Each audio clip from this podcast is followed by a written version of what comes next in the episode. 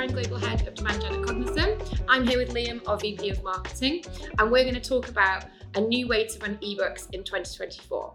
So today I'm going to start with the philosophy and mindset around creating an ebook. So, Liam, thinking about uh, ebook creation um, and when you're mapping this out, um, what have traditional ebooks looked like up until this point, and why is that not overly scalable? So yeah, traditional ebooks um, have, like as we know, normally being created in PDF format, um, designed by uh, your graphic design team, long form, written, uh, maybe you know anywhere from like five or six to twenty pages long. They can be massive.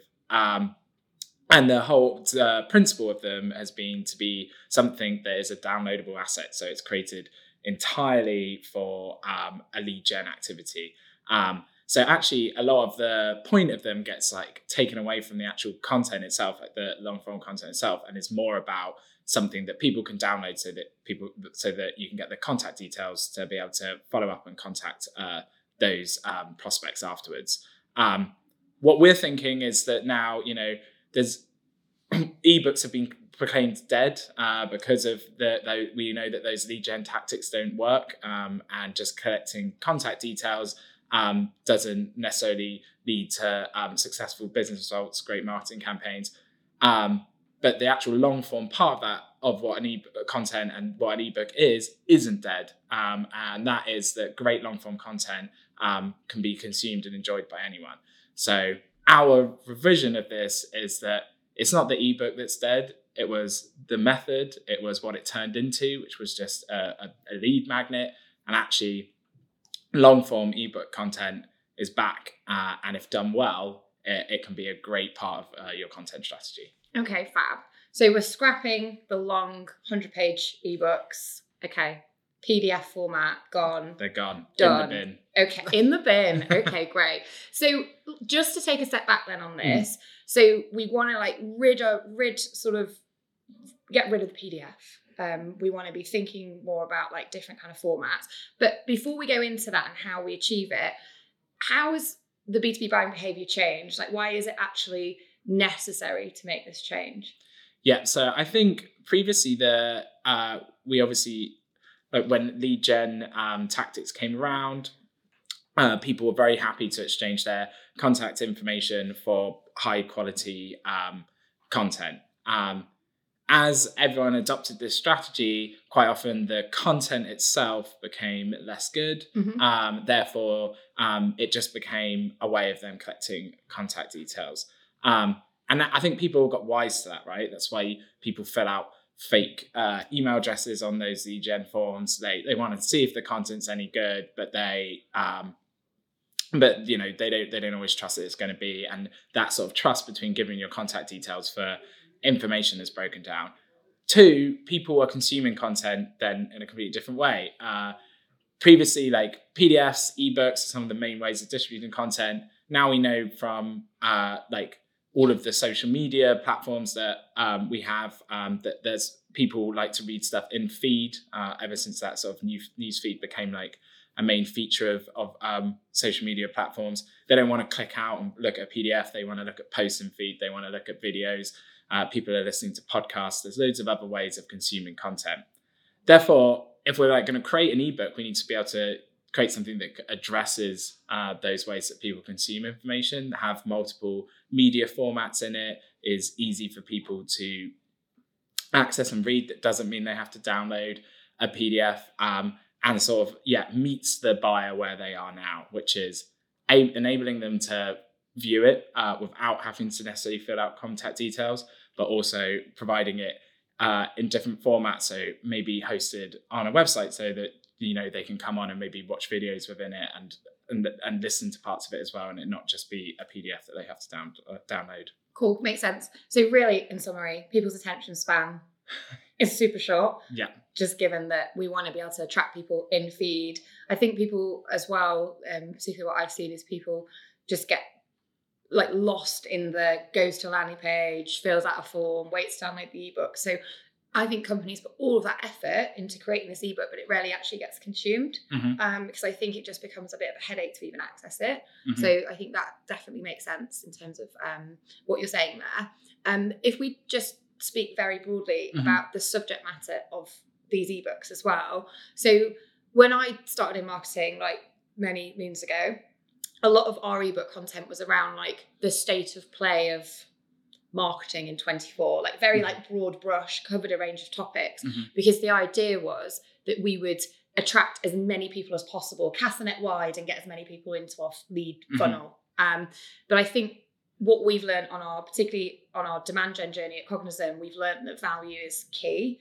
So the question really is around, you know, should it be, um, should we be focusing more on the quality and is it okay to do more like, let's say, niche content for your persona as Mhm. opposed to that broad brush approach? Yeah, and I think this actually comes back to ebooks as PDFs always created as downloadable assets for um, to, to as a lead magnet. And that meant that really you just wanted to create something that was kind of like clickbaity or appeal to the most amount of uh, people within your Yeah. ICP because then you'd actually get them to complete the form um, and you'd get more downloads. And you weren't actually measuring the content on the content itself, you were measuring it on how many leads it generated. Um, and now you can sort of we can think that we can go back and actually create content that drives real value. And then to do that, sometimes you have to get a bit more hyper hyper specific to the person you're trying to target, or create more niche content that will fit the fit the person that's going to be reading the ebook and actually provide a lot of value to them. Mhm. And as we know now, is that actually providing that value is what creates demand, which creates what builds a trust, which uh, what like yeah creates that connection between your company and the prospect, um, as opposed to obviously just some broad, boring content that they won't read, uh, but you'll have uh, a lead metric assigned to it. Um, but actually, they weren't ever really consuming the content themselves. I think it's interesting as well when you say like lead metric because it kind of becomes. I know when I was running the ebook play um, previously in previous companies, it becomes a bit of a self fulfilling prophecy Mhm. because you want to create valuable content that's going to get consumed, but at the same time, if you've got a target which is X number of leads, you do get a bit sort of lax in terms of who you're letting in. Mhm. So I'd rather do like a content syndication play Mhm. and then get like loads of companies in then just focus on like I don't know a set number of target accounts, for example. So I think like we will talk about this in later episodes, but then that's where I think how you're measured really like comes into play as well, like how you're measuring the success of the Yeah. ebook. Um, cool. Okay, and then finally. I we get asked this question all of the time, and I think there's no right or wrong answer here. Um, it's a bit of a grey area, but should you gate or ungate Mhm. the ebook, um, no matter what format it's in? Mhm. I think obviously uh, both actually have some value still uh, to, to them. Like you could go, you can go either way. Although, like I've sort of talked strongly about ungating it there and not having it as a lead mag- mag- magnet and going beyond that asset. I think the benefits to uh, not gating are that you can create, make sure that your ebook can actually be read by all of your ICP. People aren't going to be put off from viewing it. You're not hiding it from anyone. It, it's easily more easily shared Mhm. um, um, with their peers, um, and therefore you have that maximum um, uh, sort of like way of spreading it and, and creating demand. Um, uh, but then if you do have like some information that is like super valuable that um, for example you know people are going to want to fill out a form for. You have another marketing play that can lead off of that form fill as well or maybe like an upgrade. Um, so there's benefit in for them as well. There's value in your customer also completing that form. Then that gating could work as well. I think you've always got to think about it from the perspective of how you're delivering value. If they can get all the value of it um, ungated, great. But if you can deliver extra value with a gate, so maybe they fall into um, a cool sequence where they get even more value, or maybe there's a way that there's like some part of the ebook allows them to get into something that means that they, you can send them a gift as well, and you can like like work it into like an ABM campaign.